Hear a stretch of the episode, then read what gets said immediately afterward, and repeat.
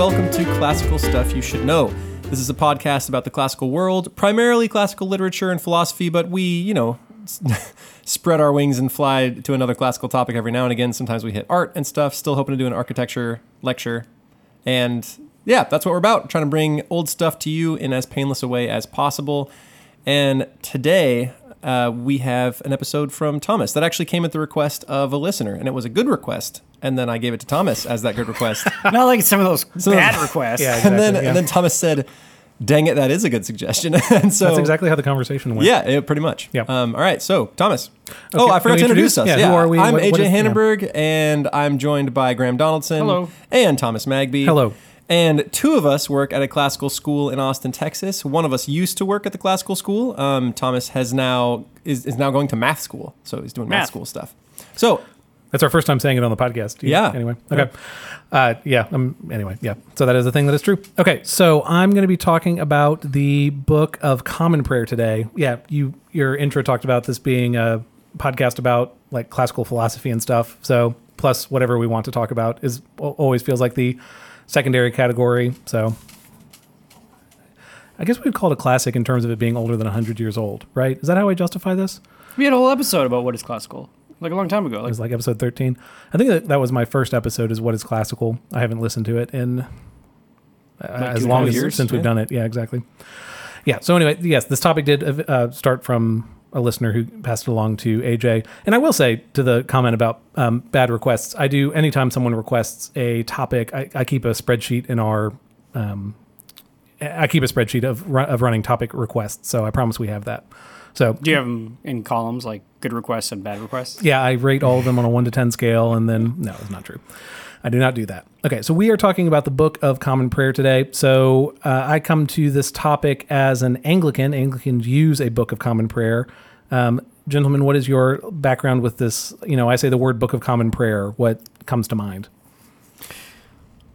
I mean, Catholicism, obviously, and then I've I used to read a lot of the the Valley of Vision prayer Hmm. book, which was a Puritan prayer book in my classroom, uh, as sort of just a, a way to show kids how to pray. Didn't but you, know, you didn't like it? well, I, I liked it at first, and then I sort of realized that it leaned really hard on the people are nothing and worthless and terrible, and God is awesome. But it, but the percentage was off. Like it was like eighty percent. I'm totally worthless. Dude, they're Puritans. Twenty percent God say is that's rad. the entire. And I, I, I tried to reach out to the Book of Common Prayer for some alternatives that seemed more in line with talking about God and His greatness rather than just How bad? self debasement. Um, Debasement's the wrong word. my relationship with the Book of Common Prayer, I grew up Anglican, so I uh, d- used it every Sunday. Although we use the um, the Book of Alternative Services. Yeah. um, which is is it a derivative of the Book of Common Prayer? I can't remember. They had, there was probably one of those like conferences that happened in the '70s where we're like, we need to make this book more like cool for the hip hi- for the hippies in the Anglican Church. Was it a more modern um, book? Yes. Okay. Yeah, yeah. That'd probably be why. Um, but the Book of Common Prayer, I mean, so it's it's from England, Yes. um, uh, and was when England became Anglican when they sort of kind of were Protestant. Uh, they realized, Wait a minute. well, What do you mean, kind of? well, because it's very different than like what was happening in Germany with the Lutherans. Yes. um, they realized they needed their own book yes. that wasn't Catholic. Yes. But it's like 80% the same As um, oh, as, as, as the old prayer book. sure. Yes. Um, but my own personal relationship is like, if you can get, if you can start on like the, the, the lines, I can probably do it just from like rote memory because I did it every, every Sunday as a kid. Oh, so all the um, We confess that we have sinned against thee in thought, word, and deed of what we have done, by what we have not done. We have not loved you with our whole hearts. We have not loved our neighbors as ourselves. We are truly sorry and humbly, humbly repent. for the sake of your son. Jesus Christ. Yeah, exactly. Um, so uh, have mercy on us and forgive us. Yes. Okay. So good. So, what is this book that we're talking about? It's uh, it comes from the Church of England. Um, so, I guess we'll talk briefly about. I want to talk a little bit about kind of why this book existed in the first place, which Graham started getting into. what? Yeah, I mean, because we got you know. we That's want- funny. I said Catholicism and it's Church of England. Yeah. Yes. That's funny. Well, The 'cause reason the- it exists is because we wanted Henry wanted to divorce his wife, so that's why. It exists. Though I will say the Book of Common Prayer doesn't come until the next king, which I Yes. think is Edward. Um, um, Nope. uh, is that not right? Who's the king after Henry the VIII? The king after Henry VIII. Yeah. Well, his daughter becomes queen. No, no, not so. Um, James first, probably. Edward, no, Edward the Sixth. Henry VIII, Edward VI, then Mary the First. Is what this Oh, yeah, says in front of me. right. So under Edward the Sixth, sorry, I got the number wrong. Uh, that's when he the did. He, he like, but he died pretty quick. he did die pretty quick, Okay, and then also so then did a lot of Anglicans when Mary the First came around. Gotcha. Okay, so um, so this book, uh, so Graham, you're very knowledgeable about this because this intersects a lot with your pla- uh, Plantagenets episodes, correct? I mean, Or I stopped at the War of the Roses, Yes. which is way before. Well, didn't you? Have we not? I thought we've talked about the, this topic before. Have we not? Like Thomas Kramer, any of these people before? I must be thinking of a different one of your episodes then. There are there's um there's different Kramers anyway. Okay. There's there's Thomas and then there's the other guy. yeah, yes, other guy Kramer. Oh Cosmo. shoot, Cosmo. Cosmo Kramer. Yep, that's it. It's my favorite of the Kramers. Um, well, then never mind. I've I thought we were treading retreading ground, so maybe we're not. So um, there, um, there's this time in the history of England, and I'm you know obviously I'm going to skip like 1500 years and just get to the um, topic at hand. And uh, there's this fellow named Henry VIII, and Henry VIII. Um, is married and has had a daughter, but he wants to have a son and he blames um, his wife. That's uh, that's Catherine, isn't it? I think Catherine is the first uh, Yep. wife. Catherine of I don't know. Yeah, Aragon. Aragon. Okay, so Catherine is his first wife. They have some kids together. Uh, like they have, I think, six kids. Uh, most of them die pretty early. Some of them are sons, but you know, either either stillborn or die very, very, very young. Um, Mary, the the um, Mary the First is the only one who uh, survives of those six children, but Henry VIII wants to have a son, and so he is blaming his first wife for uh, him not having a son, and so he wants to. Are you saying it's not her fault? it's actually the man's fault. Here's your fun chromosomal fact for the day: uh, that whatever problem it was was most likely with Henry VIII, because he's the one who has the Y chromosome. Syphilis doesn't help either. Is that what he had? I mean, if, if, in terms of the sickly children, Oh, yes, he did. Okay. Probably most likely. Yeah. um, I guess that um, he so part of the you know, uh, so he'll eventually uh, meet. Um, is it Anne Boleyn is the next uh, wife of his that um, that he'll so he'll um, he'll eventually go through um, three queens and none of them will yield a, a male heir, which is unfortunate for him. But just to One of them was named Anne Hathaway. is that uh, isn't yeah, I'm gonna get all my And wasn't there like a Jane Seymour? Uh, Jane Dr. Seymour's Quinn? after. That's Anne Boleyn and then Jane Seymour. Dr. Quinn, Medicine Woman? Believe. Um, Did you say menacing woman? I, don't, I don't like this at all. Um, she was. That lady had an iron, you know, like an iron I see. spine. I see. Catherine. I see Anne Boleyn, Jane Seymour, Anne of Cleves, Catherine Howard, and Catherine Parr. Oh, it's not an Anne Hathaway? Who's Anne Hathaway? Uh, she's an actress. I don't understand. Okay, so um, but the the more pressing to the topic at hand is that Henry VIII uh, starts out married to Catherine of Aragon and wants to divorce her, but is not able to do this. Do you all know why he's married to Catherine in the first place, other than that they had a marriage ceremony? Spain. Say more. Oh, I'm, pres- I'm assuming it's some kind of alliance Oh, with this with the Kingdom of Aragon. Now I'm trying to. Um, so yes, Catherine is um, the uh, uh, she is Spanish, daughter to Ferdinand II and Isabella I. Um, see, it's things like this that make me think you've already done an episode on this. So again, apologies if I've. No, because this is Tudors. We, This we is way ended, too we, long after- we ended after in Plantagenets. We Very- didn't even get to the War of the Roses. Are you going to do that at some point? Well, You definitely should. Um, so uh, he had, um, he's, uh, they were married to each other because Catherine had previously been married to his brother, Oh, there you and then go. his brother died, and then um, Henry VIII married Catherine. Um, this uh, I can I can pull it up, but it's in Leviticus of like um, he was 19 and she was like 34 or something like that. I don't think the age difference is that large, but she was older than um, him, and he was he was 18 at the time. I want to say she was like 20 something when Oh, they got, but um, uh, where is it? The when uh, yeah, when brethren dwell together and one of them dieth without children, the wife of the deceased shall not marry to another, but his brother shall take her and raise up seed for his brother. So that clear command that um, he was to marry Catherine and then have children and then you know go on from there. Which at the time seemed fine. He was 18, probably didn't know any better. Um, and there was no reason to think that he wouldn't have a male heir. Sure. Right. So that's what that, the, that's the reason they enter into the marriage in the first place. But then at this point, I don't know the you know it's 20 years later. They've gone through um, six children, none of the males, and Henry is uh, concerned as to how as to what he's going to do. Right. Um, So, I, I guess let's stop. Let's just pause there. I normally see this presented as a negative thing. Henry VIII is a bad guy. He wants to divorce Catherine, and so he's just looking for whatever reason possible to divorce. Is that does that line up with how you all think about this moment in time? Yeah, I mean that's kind of the that's the easy way to teach it.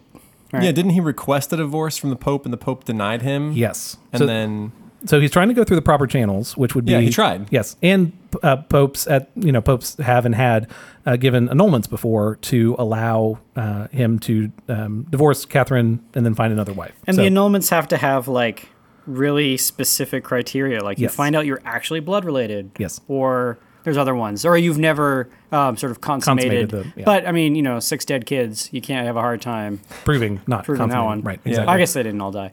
But um, and lying to the Pope is not. and there's other one. I think if do. if they become a heretic or if they're excommunicated, I think you can. I can't remember. that if so, that would make more sense for um, after he marries um, Anne Boleyn. Uh, she essentially gets uh, accused of heresy. She gets accused of horrible things, and then that's what allows for the divorce eventually. So Gotcha. that that's a strategy that will he'll take for wife the second. But at this point, that hasn't happened yet. Um, so yeah, there's there are specific things that they're looking for, and the Pope's answer is the Pope's answer is no. And who's the pope at this time? Clement the seventh. Uh, so and Clement the seventh, before becoming Clement the seventh, was a Medici. Uh, so another angle to this that I hadn't thought of until starting to do research for this is that you have this, you know, so uh, totally Henry VIII is the king of England. He is looking for a male heir. There's a specific reason that he's looking for a male heir other than just so um, women at this time can become queen and can um, succeed the throne, but there's a point of reference in his mind that made him wary of wanting to do that. Uh, uh, do you know what that?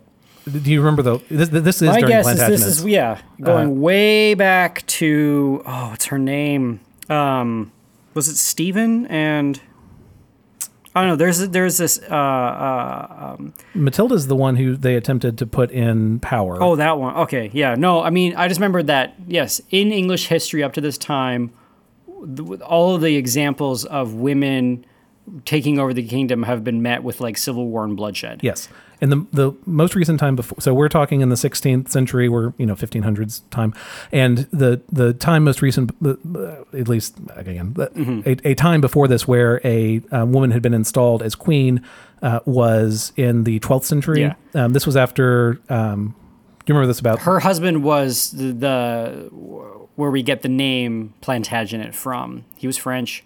Uh, she, if I'm getting, the, if I have the right queen, Is this William Adelin? Is he the one? No, he's not the one we get the name from. Because I thought you told us there's a story about um, a bunch of people go out on a boat yeah, and then they all yeah, drown. yeah, they That- all died. They yeah. all died, and then um, she is sort of next in line. But then there's somebody on, there's someone else that could also be king, and then there's this big old, basically a civil war Yeah. that happens. Yeah, it's not great.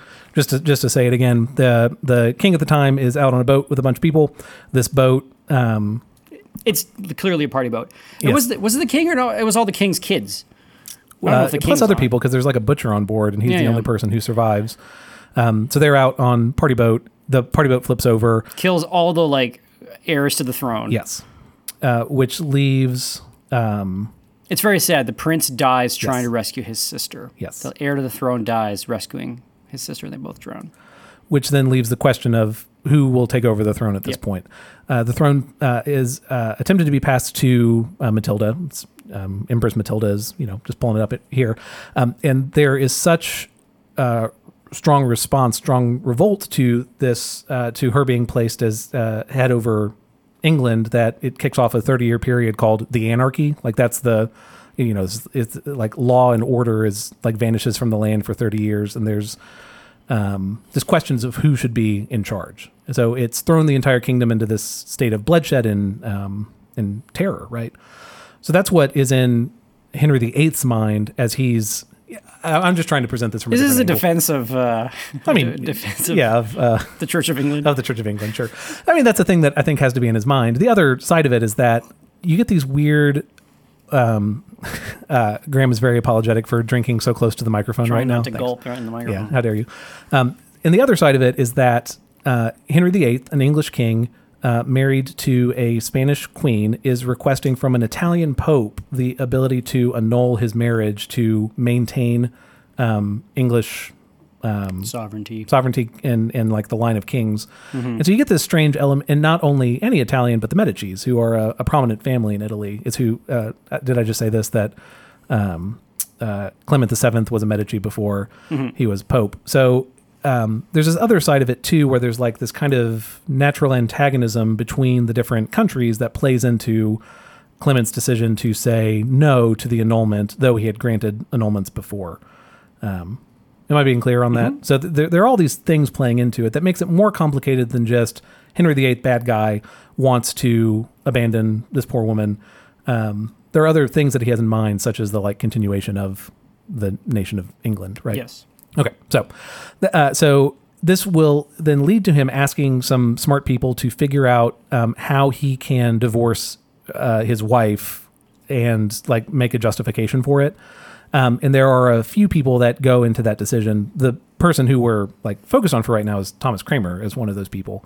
Now, meanwhile, the- like percolating in the background has been um, what eventually becomes the Protestant Reformation, Yes. Uh, starting in what is now the Czech Republic with Jan Hus, and um, uh, and then you have uh, John Wycliffe in England, and Kramer himself. Uh, Kramer, Kramer, Cran- Cranmer, Cranmer. Cran- um, Cranberry. Cranmer is Cranberry, yeah. is uh, sympathetic to Wycliffe, um, and so you've got this whole kind of like Reformation uh, sort of Bubbling, gurgle, yeah. bubbling under the surface, and Yes. you've got Luther going on, and then you have the church, uh, the the church reacting kind of you know strongly and violently in some places, and then like actually taking on the um, taking on the the the, the reforming attitudes.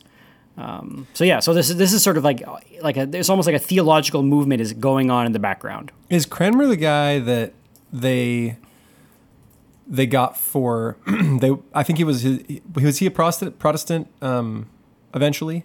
Yes, So he was the guy that they made recant his Yes, Protestantism, we'll I get there. think, Yeah. and then okay, we'll, I- def- we'll definitely get there. that's so cool. It's such Yeah. a cool story. All right, just Um, trying to trying to place in my head who this guy is. Yes. And and then um, you've also got Sir um, Thomas More at this Yes. period of two, who is just delightful. Um, so it's a really interesting part of hi- history. And just for listeners, if you like this period of history, there is a wonderful literature series called Wolf Hall, where the main character is Thomas Cranmer. Thomas? I always get the, I always get the, the two confused. There's Thomas and there's the other guy that like has a theocracy like 100 years later. Uh, anyway, whatever. Thomas Kramer is the one we're talking about Yeah, right now. Is Thomas that- Kramer. Okay. Uh, and so there's Wolf Hall, which is very good. I've never read it. Uh, um, uh, my father really loves them and always talks about them. So go for it. and also this episode. No, okay. So, um, so Henry VIII is looking for justifications for, uh, you know, allowing this divorce to happen to allow the peaceful transfer of power to a king. That's what he's hoping for. Um, so, uh, like I said, en- enlists these smart people to help him figure out how he can make these justifications. One of them is Thomas Kramer. Thomas Kramer is the um, Archbishop of Canterbury. Um, so he's uh, high up in uh, the religious structure in England and um, is able to make that justification. Uh, you know, there, there's more detail that goes into it, but uh, supports Henry VIII in coming up with this justification for why the marriage should be annulled, why it should be ended. Um, these aren't specific there are different you know ways the story is talked about. Henry viii apparently was very stubbornly focused on certain verses that you know so i read one before that said that a brother is supposed to marry the wife of a brother who dies. Well there are also um, verses that talk about how um, if a man shall take his brother's wife it is an impurity. He hath uncovered his brother's nakedness. They shall be childless which seemed to um, match with the situation they were going through. Um, another command in Leviticus, thou shalt not uncover the, the nakedness of thy brother's wife. It is thy brother's nakedness. Um, so there, you know, it's as with all things, it's a complicated topic. And they were able to make this argument, you know, somewhat motivated. They had the conclusion in mind when they went to the Bible. They weren't like, uh, you know, I think it's fair to say it was not like a genuine looking for what does Bible the Bible say about annulment, right? There was no honest seeking there. Correct. Oh, just because we're going to get a bunch of emails. uh, What if I to- messed up? Yeah. No, it's it's the person I was getting confused with was Cromwell. So Oh. Oliver Cromwell Oh, is the uh, general who leads basically like a theocracy in England for a spell. Um, and then there's a Thomas Cromwell Mm-hmm. who also is in play around this time of the story. But we're talking about Cram- Kramer. Kramer. Yeah. So anyway, so all those of you that are already fiercely typing your well actuallys. Um, uh, I would still, I would love all the well actually emails. We have very smart listeners. That's part of what I don't. I don't like doing historical topics because I know there are many listeners that know this stuff better than I do. But uh, we're the ones with microphones, so apologies. yeah, we passed the test. We passed to- the podcast. You shell out 200 bucks for a microphone. Seriously, and then you too can start your own podcast. That's how this works. So, they, you know, the long story short is that uh, Thomas Kramer, among others, are able to come up with this argument that justifies the annulment between Catherine and um, Henry VIII. So that's what happens. They then um, separate and then um, move on to um, Anne Boleyn, and which goes poorly, and then repeats going poorly for five more wives. So there's that. Okay, but this mm, by doing this, essentially, Henry VIII has set up that um, this the Church of England structure, which had previously just existed as like a branch of Catholicism. That's what this like archbishop role was. It was like the head of the Catholic Church in England. Well, th- th- this then created a separation where instead of going to the Pope to look for something, uh, it was Kramer and the um, Church of England, like locally, that was making this decision in disagreement with the Pope. And just as an aside, like this has always been a political and religious tug of war with Rome Yes. in England because you've always had a sort of going back and forth between can the king um, basically install the Archbishop of Canterbury, Canterbury, which would have very strong like political um, you know boons. Right. or does the, the does the vicar of rome do it? Does the pope do it? And so if there's periods where the pope um, um, has can install the bishop of canterbury and everyone's grumpy about that in england and there's a t- period of time where the king of england can do it and that makes rome grumpy because you have this position of power that can be decided on by either the king or the pope and it goes back and forth and so um, that's always been in the background and so now you've got a you know another little um, separation between England and Rome, wherein you've now got um, the Archbishop of Canterbury with strong Protestant sympathies Yes. as the Archbishop, Yes. um, and making a decision that the Pope had previously said no to. So that's that's you know which will also kind of set up the conflict for the next few generations of kings and queen ultimately is what we'll get to. Um, so um, you just referenced this but just to say again henry viii will have this protestant sympathy at some level to justify his actions but also out of this kind of um, what does it look like? The reformation is happening in other places. Does it need to look a certain way in england?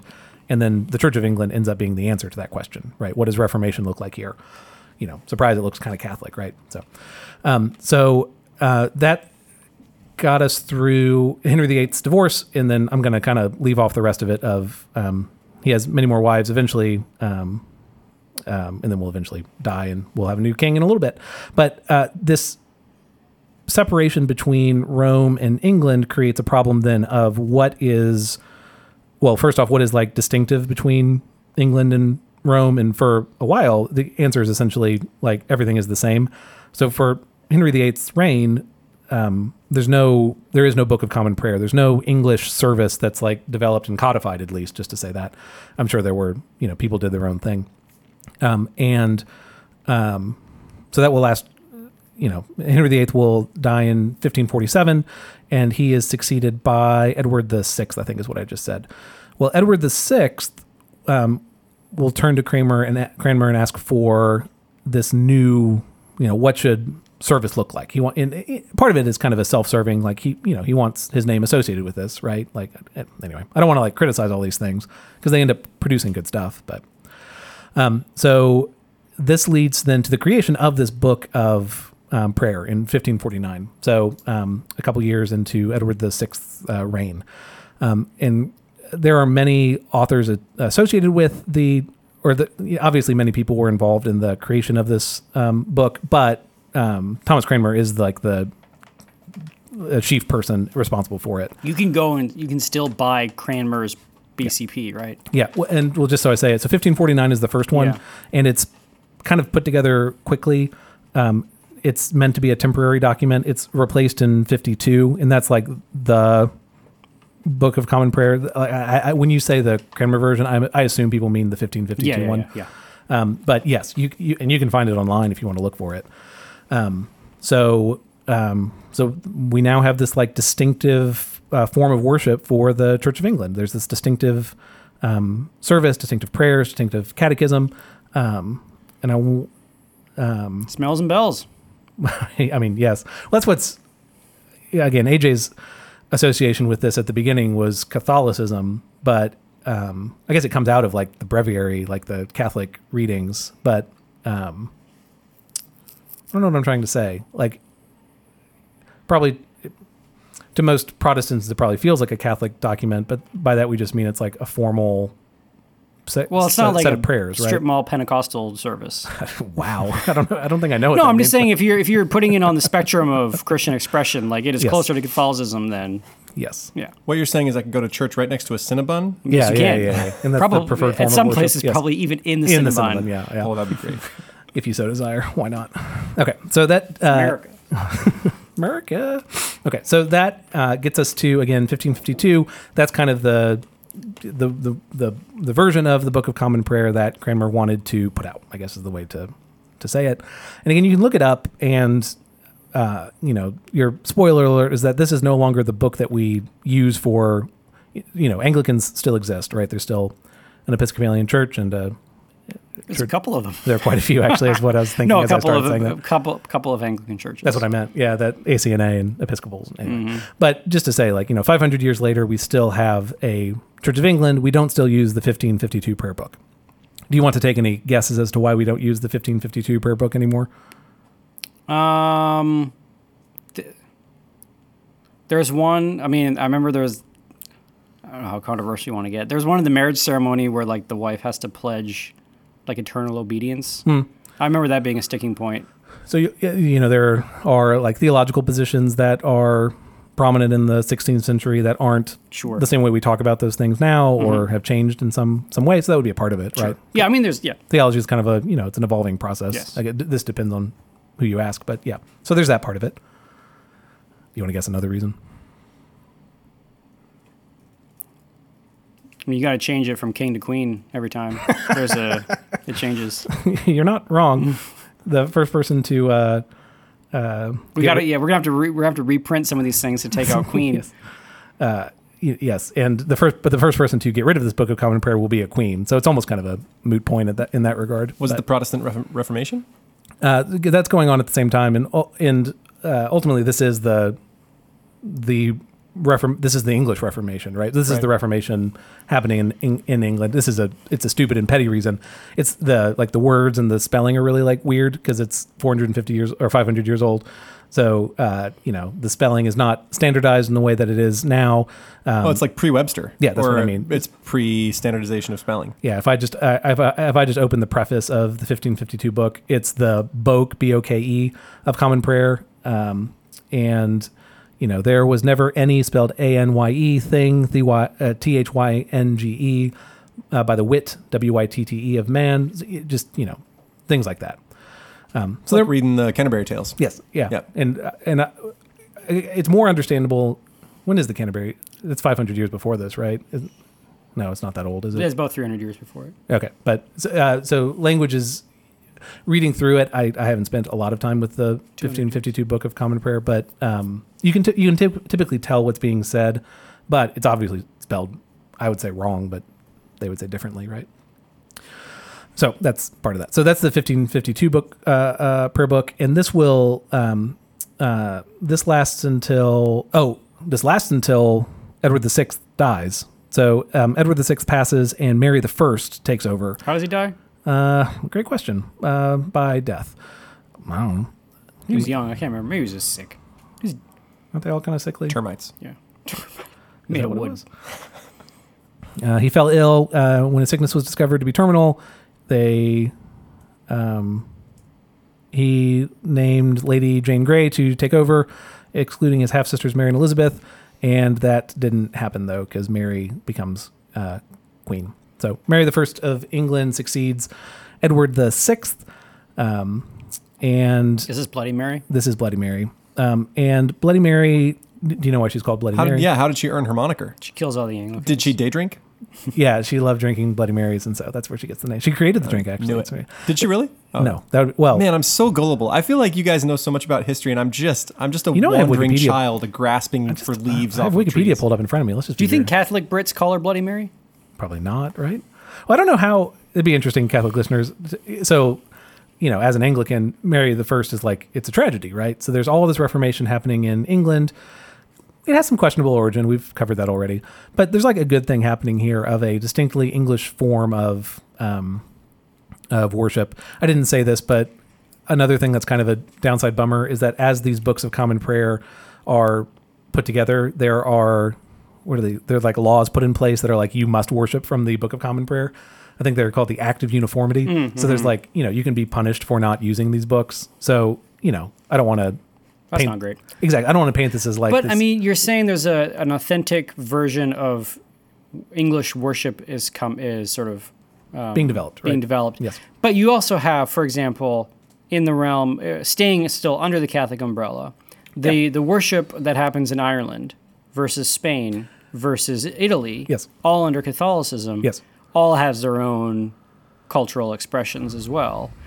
Um, I don't know. I'm just saying that like there's there is something very different for it to be a break from. Yes. You're saying no what you're saying is that there's the you know Roman Catholic form of worship that's then localized in certain ways. Yeah. Yeah. I mean, England has always had, and then this is sort of where we get.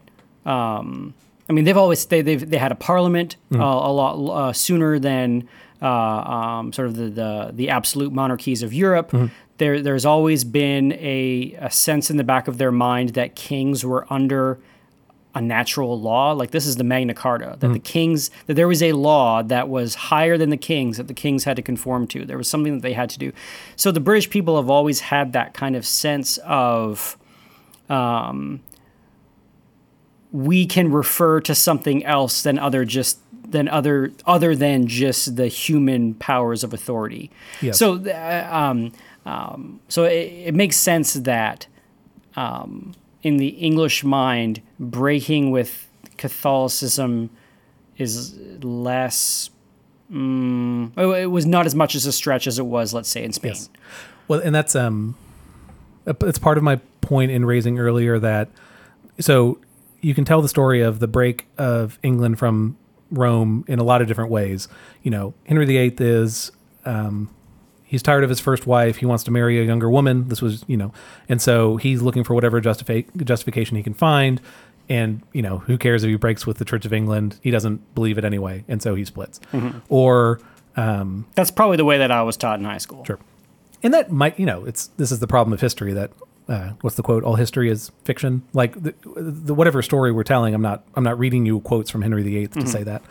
Um, but just to point out that of um, uh, church and state are much more closely linked at this point, and so it's not just a neutral pope has commented on a theological matter. It's an Italian has told an Eng, uh, an, an, an English king that he can't further his line, and that's so there's more to it than just on this theological matter, Henry VIII disagrees. It's he's being told you are going to plunge your your uh, nation into um, ruin because I, a pope, told you to. Yeah, even though I live so far from you, and it's it's it's a submission thing. Yes, right. exactly.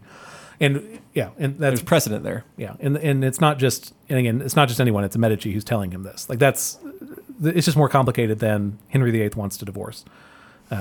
Yes. That, I guess that's the only point I'm getting at. I don't know if that. I think that lines up with what you're saying. I would just like to point out that right now in the world, um, the Euro Cup is happening, the European soccer game, and and it's just I don't know. I just love watching it um, with all of the with just sort of the rich history of Europe always in the back of my mind. France just played Germany the other day, and I mean, how can you not watch France play Germany without like 800 years of history just like floating around on that pitch? Anyway, that's sort of my aside. Have you been watching any soccer, AJ? Nope. I've watched zero. I, yeah, good. Okay, so No, my word. uh, soccer is great, is what I meant to say. Sorry, Philistines. that was a great point. Oh no, I'm, I got nothing against it. No. I didn't even know it was happening.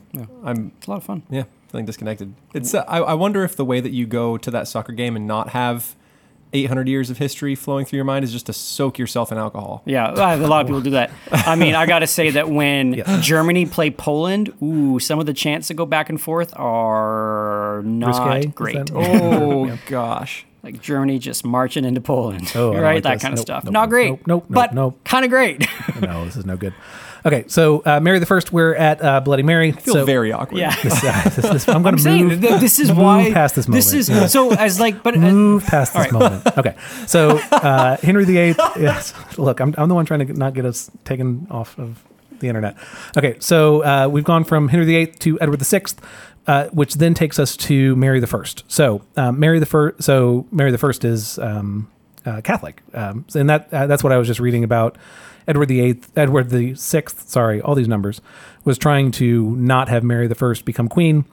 It doesn't work out, um, and um, Mary the First uh, essentially uh, bans this English Reformation. She bans um, the Book of Common Prayer. She uh, puts to death many who were Protestant supporters. Uh, I think somewhere around 300. I think is the number. I don't have it right in front of me. Um, so a lot of people who end up dying. Um, just AJ brought this up earlier. Uh, Thomas Cranmer is one of those people who is ultimately put to death. It by who? Mary the First. Really, I thought he was killed by. Uh, I think. Oh man, if I- I'm I'm looking forward to getting all of this wrong and and then finding it out later. maybe Wolf Hall's about someone different. So the way things work is that um, Mary the First takes um um you know takes the throne, and uh, Cranmer is put on uh, trial for treason. Right, he was not a Catholic, and um, she essentially is accusing him of what is clearly a true thing that he doesn't support the Catholic Church. He has lots of chances. He he gets to have discussions with many Catholic officials. Um, he ultimately he begins recanting his faith. He he will um, say positive things about the Catholic Church um, to in a, in, a, in an attempt to put himself under good graces um, with Mary the First, and it's starting to look like things are going to work out. Um, the person he's meeting with um, accepts the reasons that Cranmer gives, the recantations he gives. He, uh, this the, the guy accepts it essentially. Well, Mary the First doesn't accept it and um, insists that no mercy should be given to Cranmer for his, you know,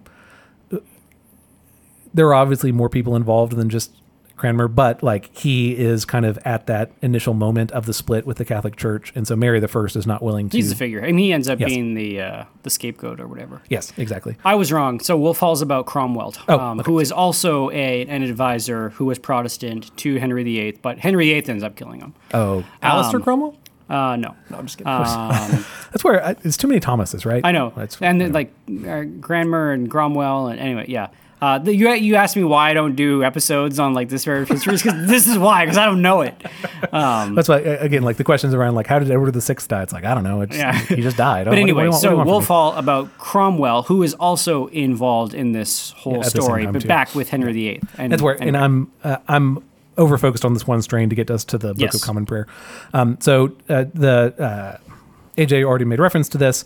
Uh, Cranmer is attempting to recant his Protestant belief, you know, English Reformed beliefs, and Mary First doesn't accept it. So Mary, he is put to death. Ultimately, is what is happening. He's given the chance for one more. Uh, he's able to recant one more time before he is ultimately put to death, and he knows that he's about to be put to death. And so he submits his uh, comments to uh, you know everyone so that they can approve it. He then uh, gets up to give this final recantation, and as he gets up to give it, instead of reading from his notes, he um, he promises that when he goes to be burned as a heretic, that his hand, his you know his writing hand, his right hand will go into the flame first, um, because it's the one um, um, that that he had lied with so much. So the first to be punished, the first to be purified, um, is that hand. Um, um, as he goes into the flame, that's what he promises to all of them. So he undoes his recantation in his final moment, right? So uh, uh, confirms himself as a again. I, I keep wanting to say Protestant, but I, like English Protestant. I don't know if that anyway, so he promises that his hand will be the first to go in. He also uh, calls the Pope the Antichrist. He condemns the Catholic Church for false doctrine, and then he's pulled from the place where he's giving this talk, taken to the fire. He he does what he says he will. He puts his hand into the flame to be burned first, and then he's totally pushed into the flame. And then his final words are, um, "Lord Jesus, receive my spirit. I see the heavens open and Jesus standing at the right hand of God." So, and that is Cranmer. I mean, that's pretty epic. It is. As a way to go. Was there a part that I missed? Is that No, I mean that's that's you had more knowledge of it than I did. Yeah. I just remembered the the hand the writing hand into the fire first because that's what he had recanted with. yes? That's such a cool story. Um, I was trying to. F- I'm worried that my last words are gonna be something like, "Oh no," because I'll get hit by a car or something. Like you know, I mean, the, at least at least he had the moment to sort of plan those words out. I wonder how many last words have been totally undignified. Nurse. Probably most of them. right? Nurse. Yeah. nurse, nurse, or like, yeah, two percent is fine or something. You know what I mean? Because you're allergic to milk. Is that the? Well, just like you got you got milk at a coffee place, you got coffee, and oh, then you got hit No. This is horrible. on your way home. Like you know, It's no good. Yeah. how many were good night? Yeah Probably most of of them. Man, jeez. That doesn't That's a so bad, that's a pretty bleak thing to think about. Sorry No. about taking us down this little road. No, that's why you say like I love you every time you see someone like your your Oh, people mm-hmm. that you care for is because you never know when that'll be the last time you see them. Love you guys. Oh, this is getting Aw. oh, this is getting dark. Grandpa. Um, okay, so that gets us through the story of uh, Cranmer. Um, you know, there are there are eventually more changes made to the Book of Common Prayer. Again, there's the language is changing, the spelling is changing. Some of the you know the early Book of Common Prayer isn't. Um, the ones I've seen are pretty small, and so clearly things are being added to it over time. Um, you know, and by the time we get the version that the Anglican Church of North America puts out, it's in addition to all of the services and prayers that you have, and we'll talk about that in a second. Now, does that book have within it all of the serv? Like, does that book have? Is it like a handbook for? Um, like if if you are doing uh, installation of a new bishop, is is that service in there? Yep. Okay, so it's it's so clearly it's probably grown because of like how do you if you have like a I don't know foreign dignitary uh, uh, attending a church service, how, Yep. what do you do? That and kind of yeah, and just to finish the sentence from before, it's also ad- adding more documents to the um, the book. So like there are founding documents to the Anglican Church, such as the 39 Articles. Um, so these are kind of things that are distinctives from the Catholic Church that the Church of England proclaims. That's included in there. You'll get prefaces from old books of common prayer. So that's another part of what you're saying, Graham. Of like, there's just more history to put into the book as history continues, right? As time goes on. Um, but yeah, so that's what memorial services and for Yes. wars and that kind of thing. Yes, and even you know, I guess we'll go into it. There's like a, a section for occasional prayers. Well, some of those occasional prayers have to do with the United States and Canada, like, or they'll have like different um, and different holidays, you know, that are can, that are modern holidays. So things like that, they're adapting and changing over time. I liked your rock on sign for Canada as I said that. So good. Okay, so uh, just to say again, there are changes that are made to the Book of Common Prayer post 1559. That version, so you get like three versions in 10 years. Then you'll kind of have a slowdown until I think 1662 is the next major one. And it's essentially that 1662 one with different, um, like minor modernizations. But then you'll get in the current American, in the Episcopalian Church currently, I think the 1979 is the current one. Um, and has been for a while. Well, uh, since 1979. That's how math works. Um, the the you know I, I won't go into any of this, but the in in North America, the Episcopalian Church has split from the Ang- Anglican Church of North America, and the Anglican Church of North America put out a new Book of Common Prayer in 2019. So that's part of what's prompting all this. Also, just all that to say, if you look for a Book of Common Prayer, if you get either 1979 or 2019, you'll have a very good resource in front of you. So don't.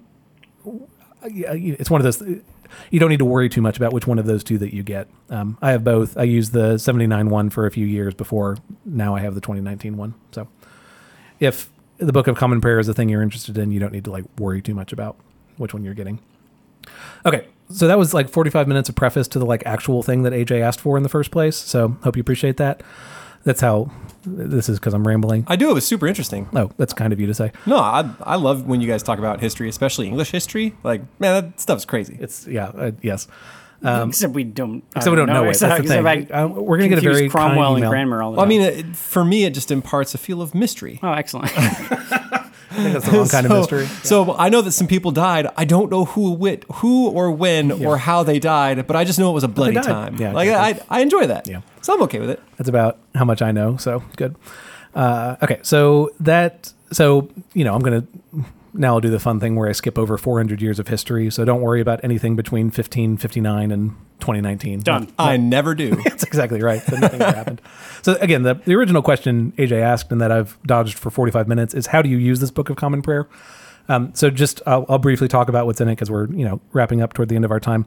So first off, just to say again, I'm referencing a 2019 book. You could get a 1979. They're both great. Um, what is in this book? Graham was just getting at this.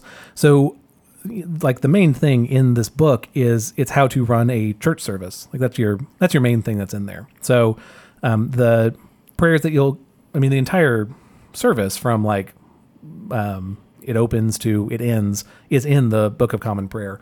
Now you'll see some um, deviations from that when you go to individual churches. This kind of was your point before about Catholicism, Graham, that you know certain songs are preferred by certain congregations. They'll get put in certain places. But just to say, the, the entire church service is in here. Some Anglican churches have a little lady with an organ. Some Anglican churches have like the priest pick up a guitar in his vestments. it just sort of depends It which one you're going to.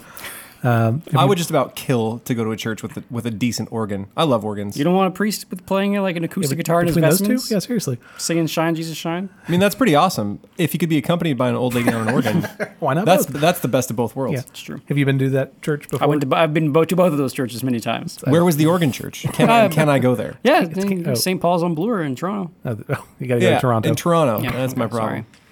So again, part of this is uh, so part of the Book of Common Prayer. If you're not a priest or if you're not like leading services, there are, large chunks of this that you won't use regularly. Though, if you ever have a question about, you know, I really liked that prayer we said on Sunday. What is it? That the Book of Common Prayer would tell you that in most cases. Um, so uh, and and you know when I say the church service is in there, you're probably thinking, you know, and what are the other 800 pages, right? Because that would take up like five pages. Well, there are all different versions of services you could go to. So, Holy Week, the week leading up to Easter, has a different type of service than a service with a baptism, which is also a section in here. So, a- lot of what's in here is are services that you don't, you should not be like reading the, you can do whatever you want to with your life, but you probably shouldn't be reading that every day. Those aren't the parts to be referencing regularly um, a the section of it that's more for like like lay people for like regular people like you and me is this thing called the daily office and the daily office is just a goofy name for a regular set of prayer throughout the day um, it's modeled uh, in the Anglican Book of Common Prayer. There are there's morning, midday, evening, and compline. So there are four kind of kind of three of those prayers that's modeled at, off of the Old Testament. Um, there was a morning prayer, afternoon, and evening prayer, which here's my bad Hebrew for the day. Uh, Shah, I'm not even going to do it. Never mind. There in the Old Testament there are three times of prayer, and the Anglican model is is modeled off of that.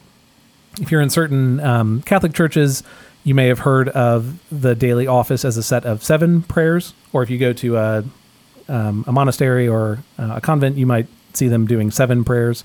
You're not getting up in the middle of the night, Thomas. That's what I was gonna say. Two of the, you know, one of them is at like four in the morning. Um, so uh, if, is that that's Matins? I think is the first one. There's one. there's Vespers. Is like mid, is Vespers midnight? Uh, or is I think Vespers- Compline isn't Compline. Compline's midnight. Yeah. Yeah. Anyway, there's, yeah. Anyway. Vesper's is the one right before bed. I think Compline Mm-hmm. is like is the midnight, and then um, Matins is four a.m. somewhere around there. But that, that's Graham is joking about this, but like that's one of the reasons there are only three of these is that it's for everyday people. And English like, are sleepy people. They're sleepy exactly people. yes. And like a, a- regular person is not going to wake up, you know, once at midnight and then another time at four a.m. It's meant for people to actually use. So, um, Dang, shots fired at the. what oh, it's just. I mean, I'm, at I'm- monks and Well, I oh, don't know. at, at holy people. Surely there are some seven? people, or maybe there's people like during Easter or something that will do the seven. Is the seven in there? No, Okay, they don't have it. they don't have it. No. Gotcha. And I want to say that's from I think that's from the beginning of the Book of Common Prayer. There's been a reduced number of them. Um, so yes, I'm sure there are some there are people that maintain those hours and and bless them for doing it. But this is meant to be uh, like this. The anyone could do this, right? You can wake up in the morning, have a morning prayer with your family, take a break during lunch, do a midday prayer, and then pray at night with your family. Right? Like th- those are things that anyone could do, and that's more what the daily office is going for. So, just to say it again, the daily office is the thing to be referencing regularly. Um, in the 2019 version, it's like the first thing when you open up the Book of Common Prayer is the daily office. Um, I would advise anyone who wants to start having a like regular time of prayer not to do the full office because the morning one takes about an hour. The midday one's pretty short; it's maybe 15 or 20 minutes, but the and then the evening one's also about an hour. Like they're just they're very long. Um, so either um, find a few prayers that you like from it. Um, anyway, just don't. It's it's that thing about like developing a new habit. You shouldn't just jump in 100% with something. You should kind of ease yourself into it. So please don't try and do all three prayers in one day. You'll be unhappy. Okay. Do you all have any kind of just now that I'm thinking about it, do you have any kind of prayer practice like that? A morning, afternoon, evening thing? No, I'm trying to reestablish because you know me, lover of freedom. When I was when I was a kid, I was like, you know what, we should be praying all the time. So why should I why should I like adhere to the tradition of it? And now that I grow older, I see the value of the tradition. It's so that you know life doesn't get in the way, and that Right. you know to hedge up against those little bits of the nature of man that are going to come in and, and ruin stuff, like just the habit of not praying. Sure. And so I, I want to reestablish something, and I actually might look at the Book of Prayer as a way to do it. That would be really helpful to me. Yeah, that's part of you know just um, you know my kid just turned two, so just being a dad over these last two years, there's something very helpful in not having to recreate all this, like not and and there, uh, there's something you know there's something good to having um, a unique prayer practice for your family, but it's also nice not having to do all of this on your own and being able to pray alongside others with the same Book of Common Prayer. So that's been very helpful of having a resource that's like just pray this, right? Like these are these are things that have been passed down for 500 years. Much of it is scripture, which means it's older than that. Um, so that's that's something I've definitely appreciated. I don't have to find like the most beautiful prayer to pray because a typical evening prayer is collected here. It's super nice. Yeah. Right. I know that my the the folks I rent a room from do Bible time with their kids every night, and having having a piece of the Common Book of Prayer would Book of Common Prayer would be really nice in that. Yeah. I think. Um, okay, so that that's that first part right there is the daily office. The daily office will make reference to other sections in the Book of Common Prayer, so you just have to flip between them. That's why uh, if you're on, if you're on YouTube, you'll see this, but if you're just listening, you won't. They they sell different versions of the of the book, and of you know, obviously, as a super Anglican, I have both of them. There's like uh, the regular version, which is like the cloth cover that you would see at church, and then they also have like a nice little leather bound one that has little ribbons in it. You could also buy like a two dollar little ribbon bookmark, and but anyway, it's it's helpful to have those ribbons to uh, flip throughout the book because you'll be as you're doing the daily office, you'll have to flip to the Psalms, you'll have to flip to the collects, you'll have to flip throughout the book. Okay, sorry, that was a tangent. Okay, so daily office is the main thing that is helpful. That is like a daily thing to reference and to look at. Um, after that, it's a bunch of different services that you don't really need to be referencing regularly. Um, you know, in a book, the whole thing is about 800 pages. 200 of those pages are um, translations of the Psalms. Um, so part of that is referenced during the daily office. It's also what's used on Sundays for Anglicans, um, but it's not. Um, they are. I don't know the best way to say it.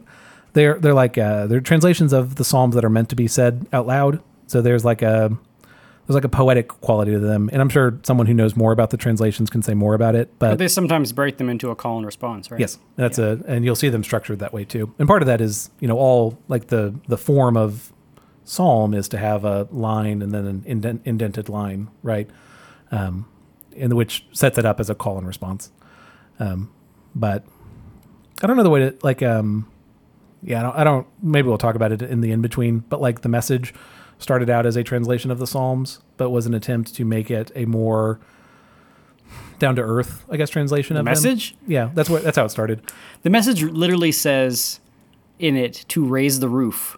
Yeah, in that- like a collo- like like God raises the roof. Yes, and that's what I was going to say. Of um, I'm sure it was fun at the time, but but now here we. Didn't are. we have a student whose grandpa was one of the co-authors of the message? I don't know, maybe. I, don't I think so.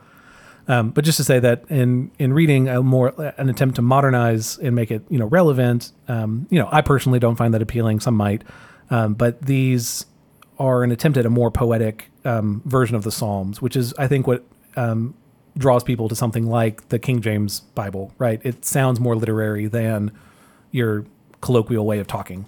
So, just to say that, that's more what the the the Anglican translations are going for. Just to say that.